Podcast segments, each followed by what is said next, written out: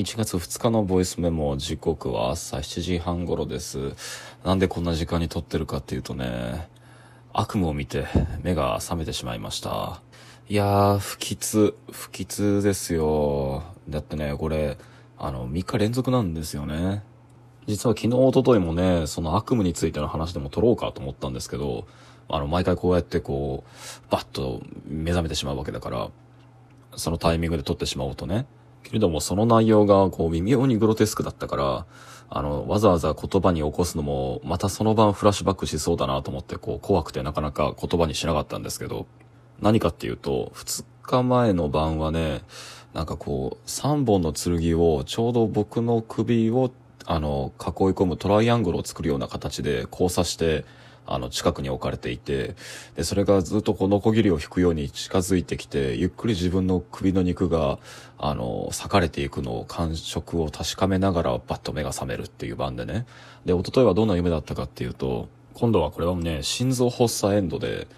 なんだろうな、デスノートのことを久しぶりに考えたからなのかもしんないけど、あの街中歩いてたら急に心臓がバクッと止まったのが分かって、で、もうそのまま血の気が自分のこう頭からさーっと引いていくのが分かり、体が冷えていくのが分かり、でも呼吸もままならないまま、あの周りの音がどんどんこうフィルターがかかったようにぼやけていくのが、こう分かり分かり、気づけばその前の日と同じように汗びっしょりで、で心臓の動悸も激しく呼吸も乱れながら起きるってことを繰り返していて、で、今晩も3度目ですね。それが繰り返されてしまったので、いよいよ観念して、まあこれはボイスメモ取っとけってことなんだろうと思い、この不吉な流れにね、あの、終止符を打つためにもこうやって録音を起動しています。今回はね、どんな夢だったかっていうと、場所はね、宇宙船だったんですよ。で、一面ガラス張りでね、こう、すごい綺麗な景色でした。まあ、それは良かった。あの、宇宙にも行きたかったし。で、夢なので全てが口頭無形なのですが、どうやら僕はそのこう宇宙船の中で重大な知的違反をしたらしくて、で、この知的違反っていうのもただ知的違反って言われ続けるだけで中身が全くわかんないんですよ。で、ともかくその知的違反をした君に対して、えこれから罰則を与える知的生命体が来るので、まあそれに備えておきなさいとひたすら上官に命令されていて、と言ってもね、同情してる人間はたった二人だったんですけど、急遽告げられた後2時間というタイムリミットを前にして僕はまあ、最後の最後にこう読んでおきたかったもの、見ておきたかったものっていうのも、あの、スマートフォンを操作して、そう、スマートフォンなんですよ。もうのんきなことですが、あの、手元で、あの、見たり読んだりするんだけど、まあ、どれもどれも自分に残されたあと2時間っていうタイムリミットが惜しくて、あの、5秒、4秒ぐらいで止めて、読むのをやめて、見るのをやめて、メッセージアプリを開いて、チャットアプリを開いて、あの、最後に声をかけたい人たち、えー、挨拶をしておきたい人たちっていうのをぐるぐる検索しているうちに、こう、誰から声をかけるべきかっていう順番にも、こう、優柔不断でね、ぐちぐちぐちぐちしてるうちに、後ろからバシュって音がして、で、振り返ると、僕たちとよく似た形というよりかはおそらく同乗船の一人の姿をそのままコピーしたような、あの、宇宙船の宇宙服を着た同乗員が一人増えていて、で、その彼がテーザー銃みたいなもの、あの、あれですよ、針がこう、バーって発射されて、その針に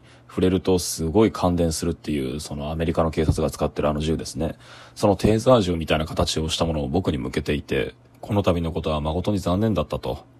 けれども君は自分がやったことの重大さってのもよくわかってるはずだと。なんかとうとうと説教なのか、弁解なのか、説得なのかよくわかんない言葉が、こう、ずっと投げかけられているのだけは聞こえていて。で、そのテーザー銃みたいなものってのをゆっくり僕のその頭に向けるんですよね。で、僕はといえば、え、そんなに残り時間少なかったの？と時計見たら、もう確かに5分前に迫っていて、わかったわかった、チャットアプリで、あの、せめて自分の大切な人たち、同居人だったり、あの、両親だったりに一言送りたいからってので文章を打つんだけれども、もうそれも手が震えてうまいことタッチできないと。いや、もうこれじゃ間に合わないからってので通話させてくれと通話を開始するんだけれども、その宇宙からもういくつもの通信機器をその中継して繋いでるせいか、これもうなんかこう、レスポンスがとっても遅いと。そうこうしてるうちにテーザー銃を持った、あの、その知的生命体というのがゆっくり僕の方に歩み寄ってきて、もうゼロ距離でね、そのこめかみにその銃口を押し付けるんですよ。でも、そうなっていよいよ僕は心臓が爆発しそうなぐらいパニックになって、まあ、汗も止まらなくなって、分かった分かった、その通話が間に合いんだったら、間に合わないんだったら、あの、せめてこのボイスメモを起動するから、そう、ボイスメモメモですよ。僕、夢の中ですらそうだったってことにびっくりしてるんですけど、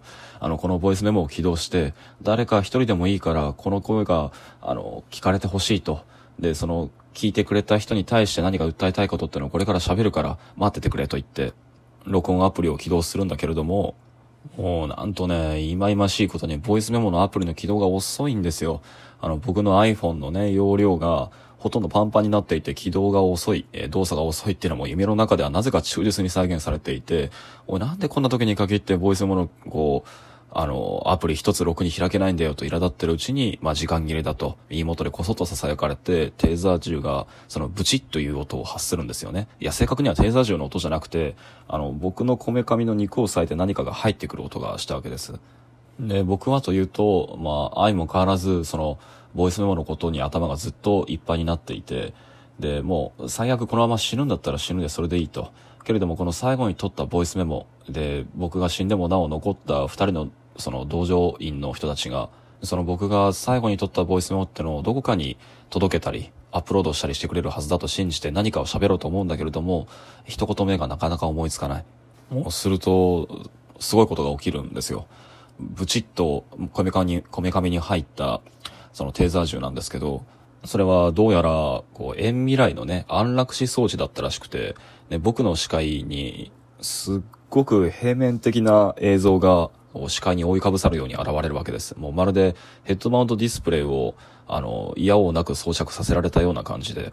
えー、そして自分の視界に、を覆うように急に現れた、その平面的な映像っていうのは、あの、ひまわり畑だったんですよね。そして嫌に解像度が高くて、えっと、蜂が飛び回ってるのも、その見える。かと思いきや映像が切り替わって、どこかオランダの田舎村っぽい風景の、その風車小屋がたくさん、あの、並んでいて、ゆっくり風車が流れてる映像も、も切り替わって見える。えー、で、それと並行して、僕の耳元に、あの、お風呂とか入った時に、で、湯船に浸かった時に、あの、耳の中にこう、水がゾボゾボと侵入してくる、あの、ゾボゾボっていうあの音があるじゃないですか。で、あの感触と音が、あの、すごく奥深くまで自分の中にまで入ってくるのは聞こえるわけですよね。そしてそれに、えー、それにも覆いかぶさるように今度は、もう嫌にわざとらしい、こう、リラクゼーション効果を狙ったような、インストゥルメンタルの音楽が流れ始めて、あの、なんていうか、こう、無印良品だとか、まあ、あるいはそういった各種インテリアのお店のドライ、特にドライガーデニングのあのコーナーコーナーで流れてるような、まあそういう曲です。まあそんな感じで視聴覚ともにまあこれがあからさまに安楽死なんだよと、そしてこれからあなたが向かう死っていうのはとっても安らかなものなんだよってことをもう極めて人工的で、そして無機質にこう、まあ各機関をジャックして流し込んで安心させようとする各種情報、それらが僕の頭を支配していくのがわかる。まあけれども、おそらくは、あの、同じように失われてしまった触覚っていうのも、時々こう、鈍い、こう、臓器が動く感触だとか、重心が移動する感触だとかってのを僕に伝えていて、つまり僕は今、力が抜けて倒れ込んでしまったこともわかるわけです。そして同時に呼吸が浅くなっていってるようなこともわかるわけです。まあ、あれはとっても悲しかったな。とっても悲しかったし、そしてとっても怖かった。けれどもまだギリギリ呼吸が浅くなってしまってるとはいえ、何か喋り続けることができそうだということが、あの、分かったんですよ。そして僕はようやくボイスメモに、そしてもう今手元に口元にスマスマートフォンが転がってるかどうかってのもわかんないわけですが、あの、発すべき言葉っていうのが分かり発し始める。一言目、えー、僕は今から死のうとしている。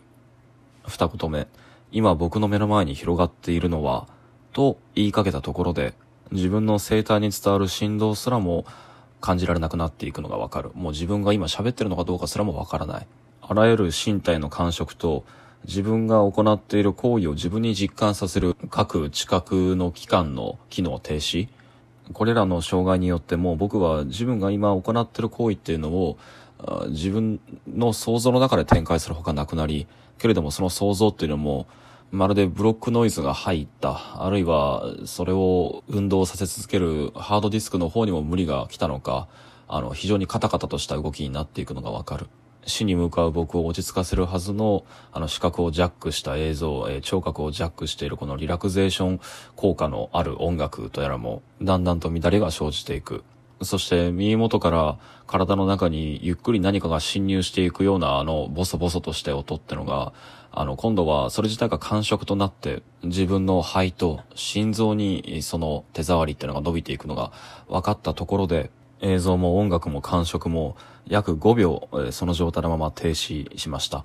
ああ、次はいよいよ意識そのもののブラックアウトだなぁと、あの、諦めて観念していよいよもがくことをやめようとした、まあその次の瞬間、あ僕は寝室で目が覚めました。あ怖かったですね。もうあい、この3日目の晩も変わらず同じようにね、その、汗もびっしょりで、で、も心臓もすごい動悸が激しいし、で、息切れしてる状態で、え目が覚めました。そして過去2回の悪夢はともかく、この3回目の悪夢は、